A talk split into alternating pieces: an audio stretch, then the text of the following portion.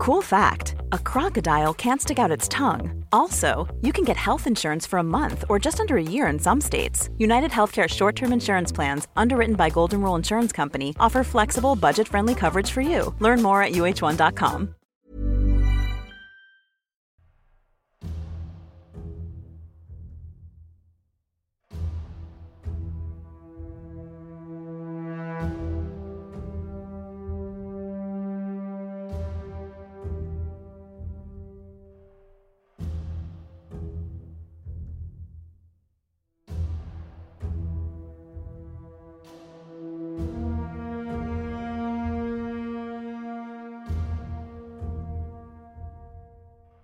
On the 19th of July, 1588, off the coast of Cornwall, in the far southwestern corner of England, the vanguard of a huge fleet of warships appeared through the sea mist.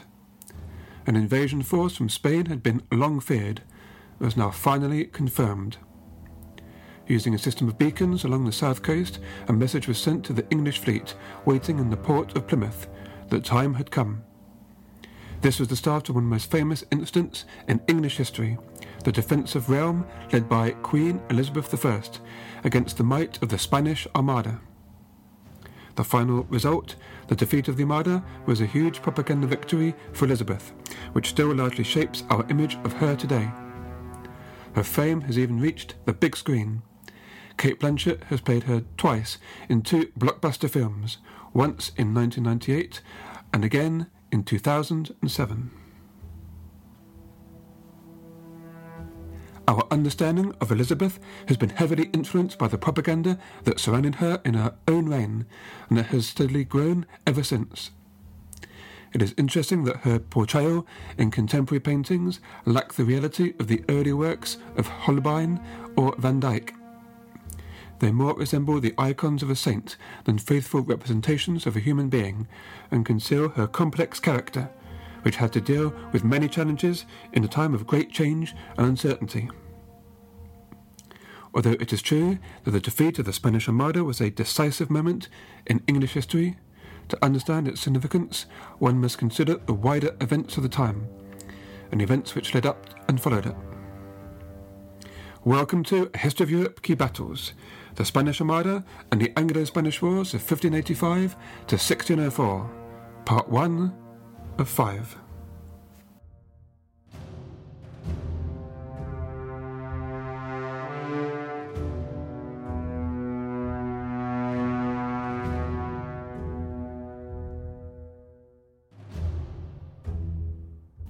The origins of the Anglo Spanish conflict lie in the death of King Edward VI of England on the 6th of July 1553, 30 years before the Armada. Edward was the only legitimate son of King Henry VIII and had ascended to the throne in 1547 at the age of just 10. As a minor, the running of government fell into the hands of nobles, who were predominantly Protestant, most notably the Duke of Northumberland. Edward, as he grew up, was generally healthy, but at the age of just 14 he caught a severe attack of measles, from which he died before he was able to assert himself on the throne. On his death, the Duke of Northumberland attempted to install his daughter-in-law, Lady Jane Grey, as queen. Jane Grey ruled in name for only nine days before she was imprisoned in the Tower of London and later executed, easily toppled by a swift counter-coup led by Henry VIII's eldest daughter, Mary. A devout Catholic, daughter of Catherine of Aragon and a 37 year old spinster, Mary immediately turned to her cousin, Charles V, the Holy Roman Emperor, for advice. Charles was near the end of his long reign and in the process of considering how to pass on his immense inheritance. He wanted to leave his lands in Central Europe and title of Emperor to his younger brother, Ferdinand. For his elder son, Philip, he arranged a marriage with Mary, calculating that it would be the advantage of both sides. He saw it as a way of allowing Philip to be able to rule both Spain and the Netherlands. Potentially, the result would be a new Anglo-Dutch state, ruled by the heir of Philip and Mary, who would secure domination of the Channel and the North Sea, and so keep the French in check. From the side of the English, many were cautious about getting entangled in foreign affairs, but Mary managed to win them round. As for Philip, even with a kingdom as dowry, he was unenthusiastic about the prospect of marrying a cousin twelve years older than himself, and he accepted the will of his father. The conditions of the marriage were that any child of the couple would inherit England, Ireland, and the Netherlands. But if Mary should predecease her husband without issue, then Philip's authority in England would immediately end. Philip, as a young man, cut an impressive figure, despite his medium height and slight build. He wore black and silver, was quiet and dignified, with a gracious manner and a charming smile. In appearance, he had a high forehead, wore a moustache and beard, which partially hid his long Habsburg jaw. In July 1554, he arrived in Portsmouth, England, for the wedding and rode to Winchester with an escort of some 3,000 nobles and retainers. The weather was so bad he was compelled to stop a mile from the city in the shelter of a recently dispossessed monastery to change his finery before entering the city. There he was welcomed by a number of bishops and made a solemn procession to the high altar to sing mass. He immediately got on well with Mary, who at thirty eight was a slim, rather small woman whose fair hair had become mousy in colour. Her complexion, though pale, was good and still youthful. Character wise, she was warm and sincere, and of good humour. After the wedding, a great banquet was held, with many servings of meat and fish. The Spaniards noted that Mary was served on a gold plate, Philip on silver, and that Mary had the higher chair, the English leaving a clear message as to how they saw the future. The meal lasted until six in the evening, then dancing until nine, and was by all accounts a splendid occasion. It looked as if the old friendship between England and Spain had been renewed, and a return to the old faith, that is, Catholicism, guaranteed. English opinion was divided over Mary's marriage. Only grudgingly had they conceded Philip the title of king. Philip could not appoint foreigners to office in England nor commit England to a foreign war. He could, however, get involved in some domestic policies, chiefly concerning the restoration of the Church of Rome. Cardinal Pole, who was personally close to the papacy, was appointed a new Archbishop of Canterbury, and officially accepted England back into the Roman Catholic Church. By the end of the year, 1554, old heresy laws were revived, and the first Protestant was burned at the stake on the 4th of February, 1555. Philip received plenty of advice and correspondence from his father, who favoured a less harsh line on religious persecution in fear of provoking a counter reaction. Over the next year, Mary fell completely in love with Philip. For his part, though, Philip was uncomfortable in English politics, did not reciprocate Mary's love, and did not care for the English way of life. In November 1554, though, there appeared to be good news when there were signs that Mary was pregnant. The couple moved to Hampton Court, where there was assembled midwives and a wet nurse. Although Mary experienced many of the signs normally associated with pregnancy, she never gave birth. Charles now urged his son to join him in the Netherlands, and in late August, Philip left his wife and crossed the Channel. The Emperor, worn out by decades of rule, had decided to abdicate and in January 1556 passed on the crown of Spain to his son, who was henceforth known as King Philip II. Throughout the year of 1556, in spite of his wife's pleadings, Philip remained on the continent to deal with matters in the Netherlands. Tensions were high between Philip and King Henry II of France, a legacy of the, by now, decades long Italian Wars and Philip tried to obtain a declaration of war by England against France. He spent three months in England in 1557 before returning to Brussels to take charge of military manoeuvres against the French. At the Battle of St. Quentin on the 10th of August 1557, he achieved a significant victory over France and went on to sack several French towns. However, the cost of fighting had been great, and the Dutch authorities rejected a request for further funds to continue the campaign. In response, King Henry II recalled his troops from the Italian peninsula, who on the 31st of December made a counter-attack by besieging the English enclave of Calais. The speed of the attack, led by the Duke of Guise, surprised the garrison, which fell the next month. The last foothold of England on the continent was lost, as it turned out, for good. The port city of Calais, apart from its commercial value, was symbolic of the past, the glorious campaigns of the Black Prince and Henry V. Its loss was a grievous blow for the prestige of England and a great personal setback for Queen Mary. Then, in the month of May, the unfortunate Mary became ill. On November 1558, at the age of 42, she passed away, possibly of ovarian cancer. In the same month, during an influenza epidemic, died Archbishop Cardinal Pole, who had been central in the attempt to restore the Catholic faith in England. The death of Mary meant an end to an active alliance with Spain. However, the Spanish had good reasons for continuing friendly relations with England.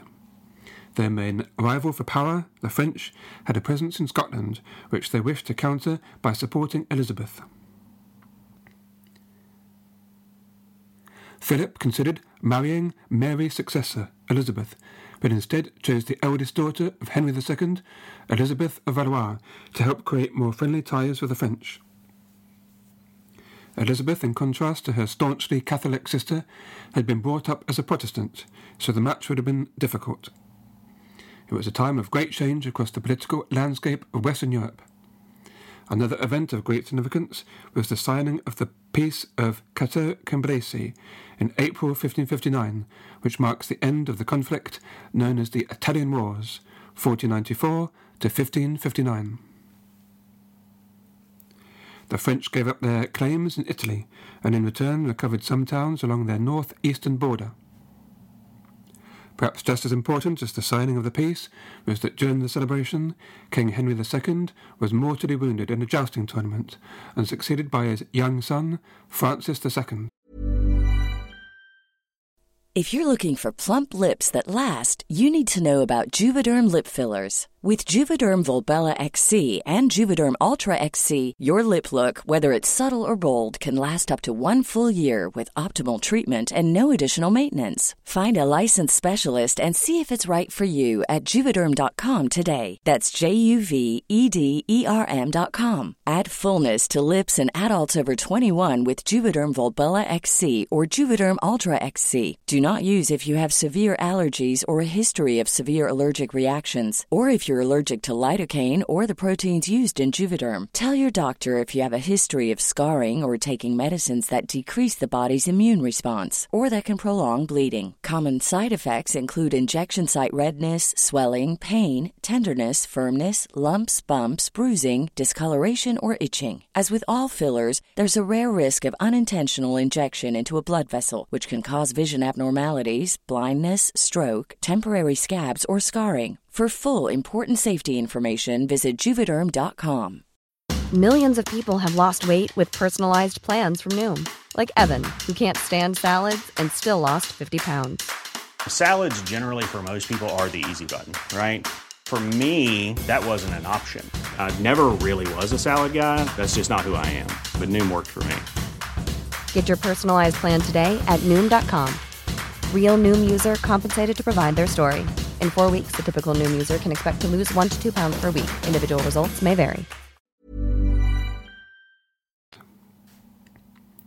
In England, Elizabeth I, daughter of Henry VIII and Anne Boleyn, ascended her throne on the 17th of November 1558 at the age of 25. As her triumphal progress wound through the city on the eve of the coronation ceremony, she was welcomed wholeheartedly by the citizens and greeted by orations and pageants. Apart from a concern to recover Calais, in stark contrast to her father, the young queen was very reluctant to get involved in conflict abroad.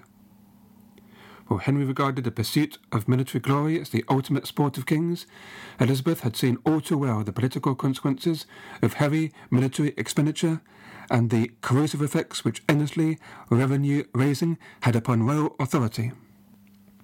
For Elizabeth, foreign war was at best a necessary evil, and one that should be avoided if possible. She recognized that her kingdom simply did not have the funds to wage war, and instead concentrated on domestic matters.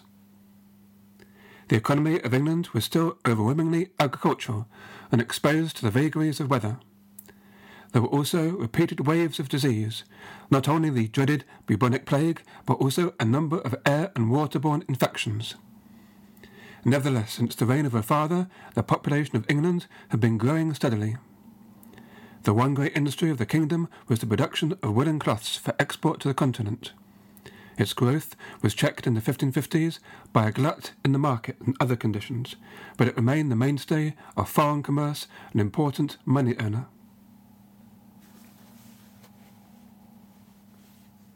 As for the style of governance of Elizabeth, writes Paul Hammer in his book Elizabeth's Wars, she, quote, battled male prejudice and attempts to dictate her actions throughout her life. Her response was to develop a style of queenship which suppressed any signs of competition for attention by female courtiers and forced her male courtiers to compete for her royal favour as if they meant to woo her.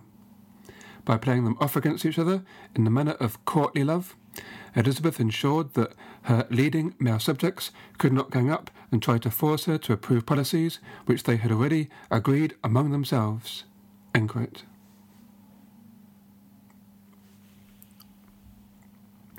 Her experience growing up during the reign of her sister, when being openly Protestant could risk a death sentence, also contributed to a natural sense of caution. Elizabeth would often postpone hard decisions because she wanted to keep her options open as long as possible, yet there were times when her indecision became a problem. And she was also known for losing her temper when feeling cornered into making a decision. Her first task as Queen was dealing with the question of religion, a matter which was at the time tearing up societies across Europe and made more difficult by the contradictory policies of her predecessors, Edward and Mary. She chose as her coronation slogan the word concord to emphasize her intention of bringing harmony to a divided nation. The historian, John Guy, believes she may originally have aimed to revive Henry VIII's religious legislation, to re-establish her royal supremacy and to break with Rome, and to permit communion in both kinds, bread and wine, after the reformed fashion. But nothing else. Her chief counsellor, William Cecil, however, had other plans. In January 1559, he introduced bills in Parliament to re-establish royal supremacy and full Protestant worship based on the 1552 Common Book of Prayer as issued in the reign of Edward VI. The change of official policy under Elizabeth was treated by the English Protestant community as a divine deliverance. In time, the Anglican Church became a pillar of the Elizabethan state and England was able to avoid the religious war that afflicted other European countries at the time. Yet, although England was officially Protestant, a huge missionary effort to win the hearts and minds of the common people lay ahead. Outside the large towns of southern England, Catholicism still predominated at Elizabeth's accession.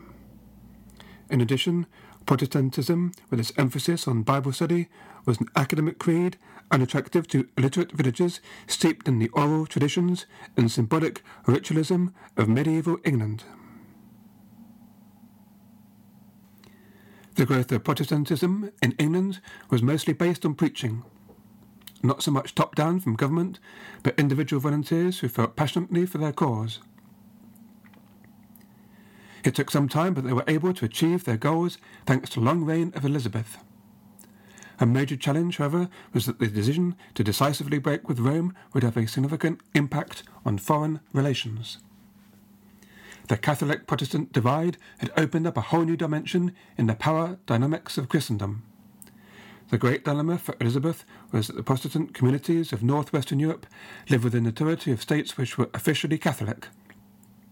For them to take up arms would entail rebellion against their prince, which was a principle she was deeply opposed to. To quote Paul Hammer, quote, this posed an acute dilemma for Elizabeth, to whom these Protestants soon began to look for support. While she was concerned with the fate of fellow Protestants, Elizabeth also shared her father's preference for dealing with fellow anointed sovereigns, and hence disliked all rebels on principle, and recognized the practical dangers of being seen to condone rebellion abroad when so many of her subjects still remained Catholics.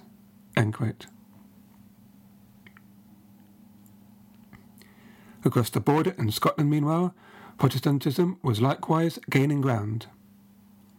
Traditionally, Scotland had fought hard to attain independence from England. Henry VIII had made plans to form a dynastic union between the two states by marrying his son Edward with the Scottish Princess Mary, known to history as the Queen of Scots. His aggressive approach, the so-called rough wooing of Scotland, had the opposite effect and only served to drive the Scots into the arms of their old allies, the French. At this time, an important new figure emerged in the history of Scotland. Mary Queen of Scots. Mary was born in December 1542, nine years later than her cousin Elizabeth. Her father, James V of Scotland, died a week after her birth at the age of just 30. At the age of only nine months, she was crowned queen, and her mother became queen regent. Before she was 16, she married the Dauphin of France, and a year later, after the unexpected death of King Henry II of France in a jousting accident, became Queen of France.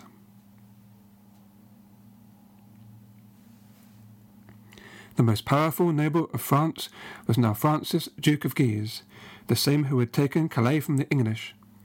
He was a Catholic zealot and eager to advance Mary, Queen of Scots' claim to the English throne, encouraging her to adopt heraldic devices which asserted that she, and not Elizabeth, was the rightful Queen of England and Ireland.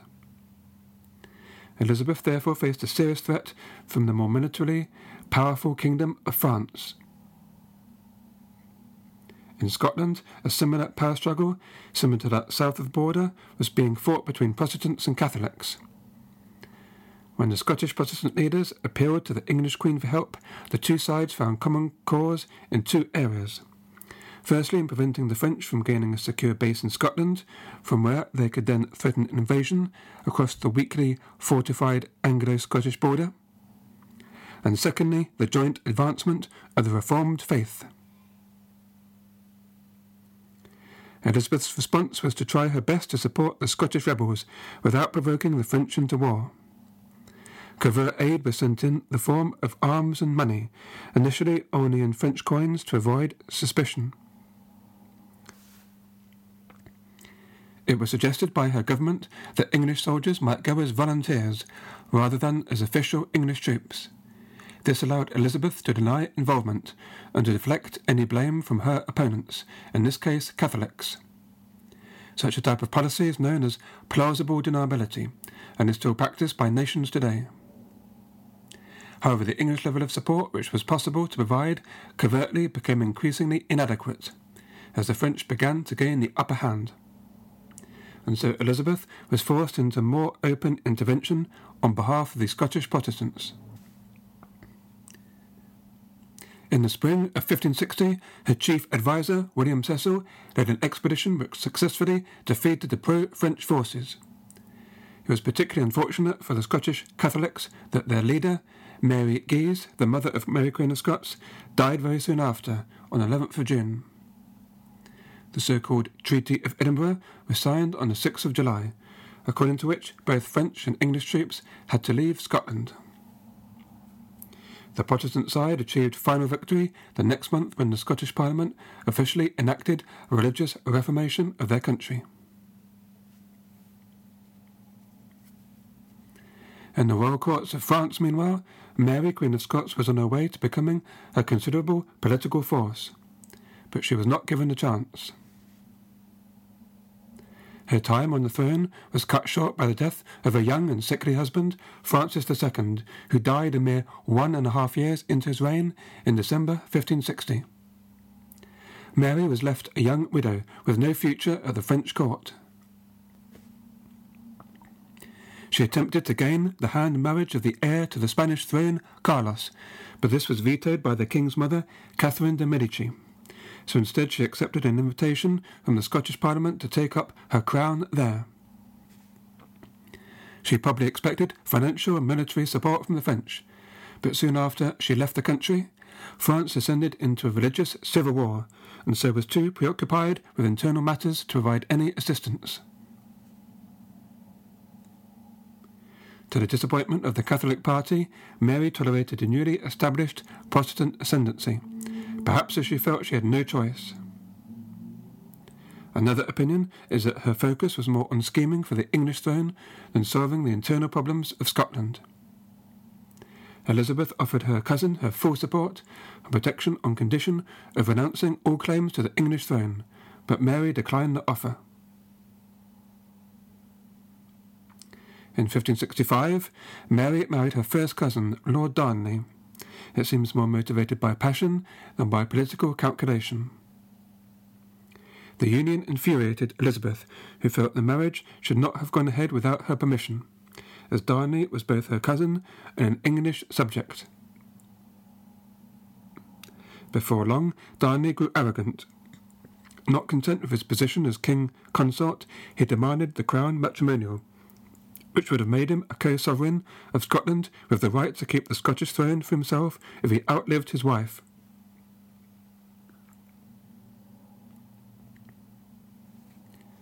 Mary refused his request, and their marriage grew strained. In February 1567, Darnley was found murdered in the garden. The main suspect, the Earl of Bothwell, was not only acquitted of the charge in April 1567, but the following month he married Mary. The Scottish nobility were appalled and rose in revolt against the couple. Mary was imprisoned in Loch Leven Castle, and on the 24th of July 1567 was forced to abdicate in favour of James VI, her one-year-old son by Darnley. Elizabeth, far from rejoicing from the misfortunes of her cousin, was furious with the Scottish rebels. Not only had they raised arms against their lawful sovereign, but they had deposed and imprisoned her. She tried to persuade them to release Mary, but without success. In early 1568, Mary escaped from prison and fled to England. Elizabeth acted with caution and provided accommodation for her cousin in Carlisle as half guest, half prisoner. None of the options of what to do with Mary were good. Elizabeth would have preferred to have restored Mary to her throne, but had to accept the political reality that this was unacceptable to the leaders of Scotland. Forcing the issue would have led to civil war. The option of freeing Mary would mean allowing her to return to France and risk stirring up renewed French interest in her claim to the English throne. Keeping her prisoner in England would no doubt risk intrigue with her contacts there for the crown but was decided upon as the least worst alternative. The tensions between Elizabeth and Mary Queen of Scots is often seen in popular history as the crucial factor in the decision of King Philip of Spain to launch the Spanish Armada against England. In fact, a more important motive lay across the Channel in the Netherlands, and it is this subject to which I will turn to next week in part two of the series.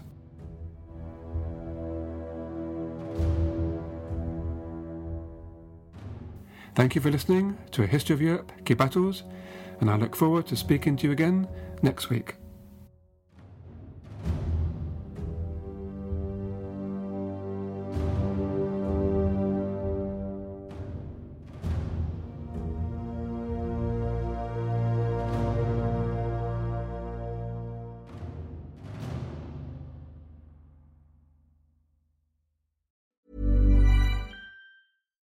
Deserves the best, and there's no better place to shop for Mother's Day than Whole Foods Market. They're your destination for unbeatable savings, from premium gifts to show-stopping flowers and irresistible desserts. Start by saving 33% with Prime on all body care and candles. Then get a 15-stem bunch of tulips for just $9.99 each with Prime. Round out Mom's menu with festive rosé, irresistible berry chantilly cake, and more special treats. Come celebrate Mother's Day at Whole Foods Market.